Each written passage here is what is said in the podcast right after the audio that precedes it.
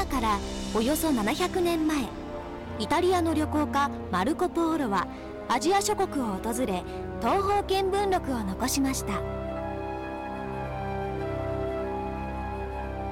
黄金の国ジパング。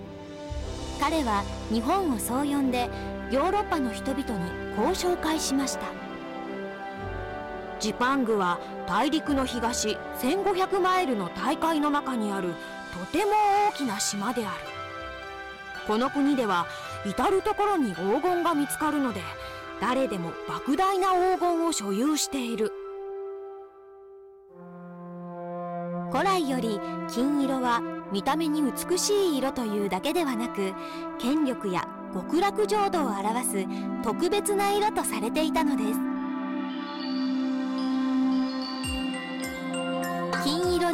光り輝く建築物や工芸品。実は金だけでできているわけではありません。有名な金閣寺ももちろん木造建築です。この輝きの元となっているのは金を薄く伸ばした金箔です。その厚さはなんと1万分の1ミリ。この金箔が一枚一枚貼られていたのです。現在国内の金箔の98%以上を生産しているのが石川県の金沢です。この町で400年以上匠の技が脈々と受け継がれてきました。江戸幕府はそのそれをその全部東京の金座というところに持ってきまして、まあ、金沢では箔は作っちゃいけないというそのまあ箔打ち禁止令というのが出たらしいんです。その元になるえー、まあ、金が入ってこないもんで、まあ、職人たちがもう、まあ、その当時の職人がもうちょっとでも薄くちょっとでも薄く、えー、その箱を伸ばそうと、試みていったんだと思うんですね。それがたまたまもう極限までいったんが1万分の1になったんだろうって、えー、ね、えー、文献に書いてございましたけどねこの技っていうのはやはりも素晴らしい伝統の技術で、ね、しかないと私も思っておりますけどそれが今もずっと脈々と引き継がれてきたんやってそんなふうに思いますけれどね。金箔を明かりにかざしてみると向こう側が透けて見えます。一体どのように1万分の1ミリまで伸ばしているのでしょうか？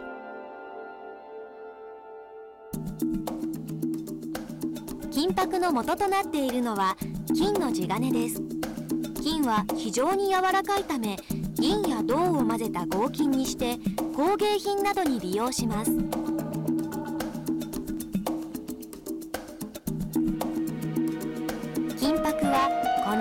金銀銅の割合によって色が微妙に異なります。最もよく使われるのは4号色と言われる色。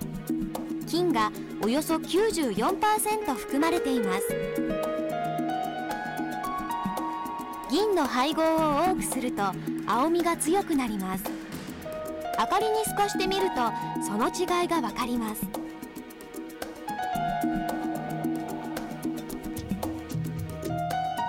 金合金はまずロール圧延機で厚さおよそ100分の3ミリの延べ金にします。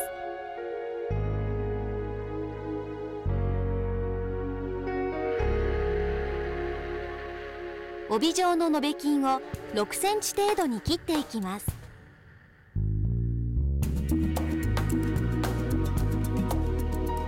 これを和紙の間に挟み打ち伸ばしていきます。この工程を何度も繰り返し厚さ1000分の3ミリまで伸ばします。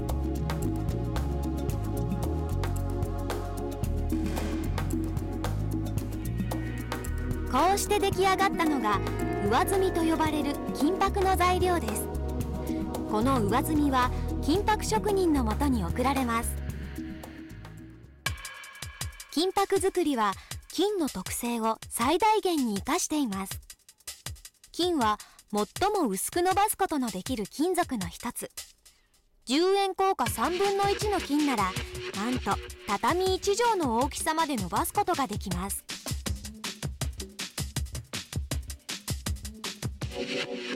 もう一つの大きな特性が耐食性。どれだけ腐食に強いのか見てみましょう。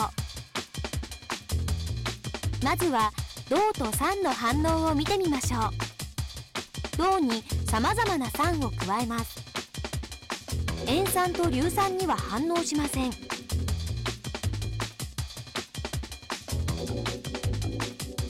しかし硝酸には反応し形を変えてしまいます。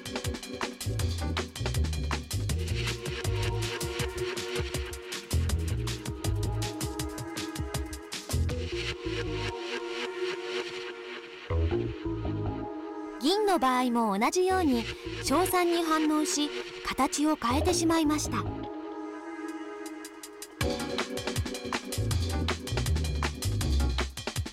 では金と酸の反応を見てみましょう。金は硝酸にも全く反応していません。金は簡単に他の分子と結びつかない非常に安定した金属なのです。もちろん錆びることもありません。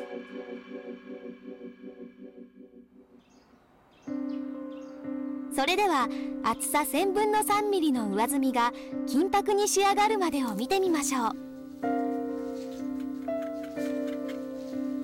まず上澄みを小さく切り分け特別な和紙に挟んでいきます。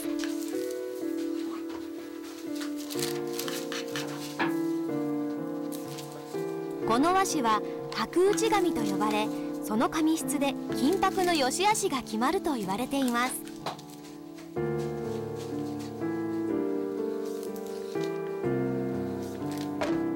この白打紙に挟んだ上積みを1800枚の束にして皮に包んでいきます。荒木さんは40年以上白打ちを専門にしてきた職人さんです。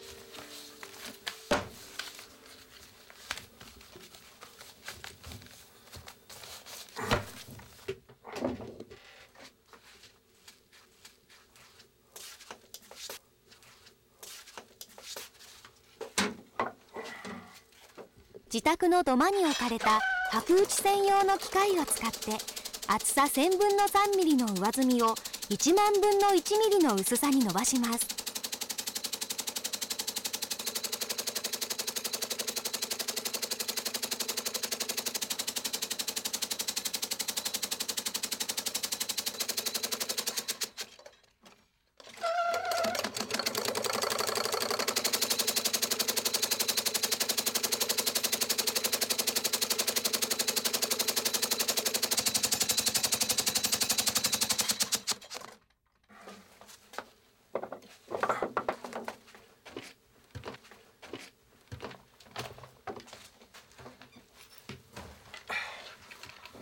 厚みにムラがないか包みをほどいて確認します。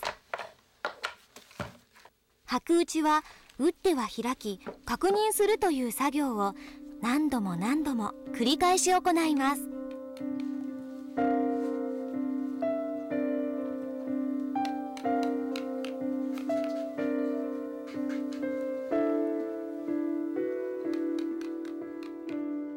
まあ白実践打つにあたってねやっぱりあの厚みがね均一で一枚一枚のムラがないようなそういう形で箔やっぱりこの頃ムラのある箔はなかなかね好まれないということで最初からねそれはあのいい職人はなれない。やっぱり何回も ミスをしてそれを繰り返してだんだん分かってくるんじゃないですか。経験とやっぱり感性ですかね。ええ。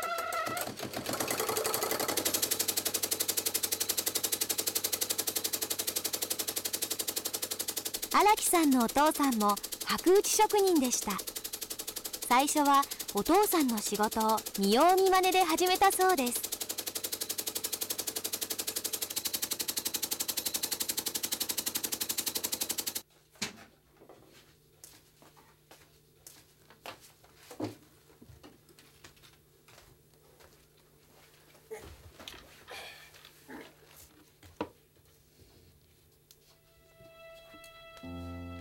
毎回同じように金を叩いても時には厚みにムラができたり穴が開いてしまったりただ薄く伸びたからといって全部が良い金箔に仕上がるとは限らないと荒木さんは言います。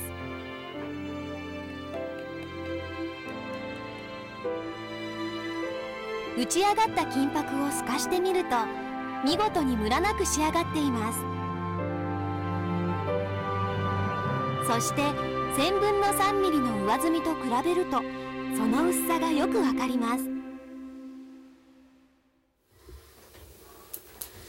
仕上がった金箔は白内紙から移し替えられ問屋さんのもとに送られます。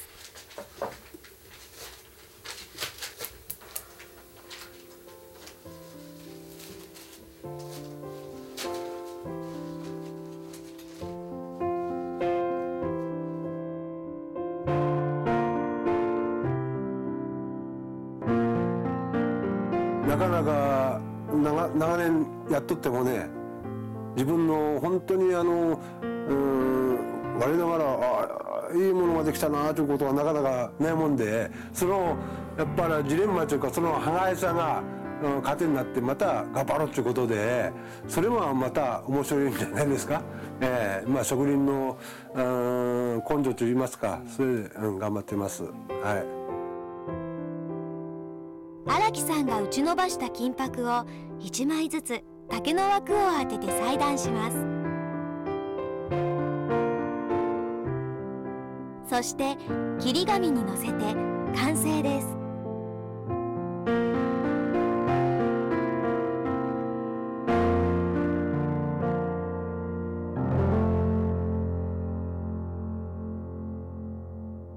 世界にねやはり金箔はございます、うん、イタリアにもドイツにも、ね、中国にもありますけれど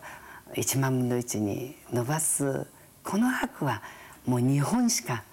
ございませんね。それやったらこそ、うん、金沢でもっともっと使う用途を自分たちで開発してこの技をね伝承していくこれがもう一番その地場の合戦につながるそれが地域のブランドっていうんですか金沢博というブランドに私はつながっていくんだってそういうふうに思ってます。かつては寺院や美術品を彩り庶民の手には届かなかった金箔現代ではより身近になり生活の中で人々の目を楽しませてくれるようになりました職人技の極みともいえる金箔は伝統という枠を超え新しいスタイルで現代に永遠不滅の輝きを与えています。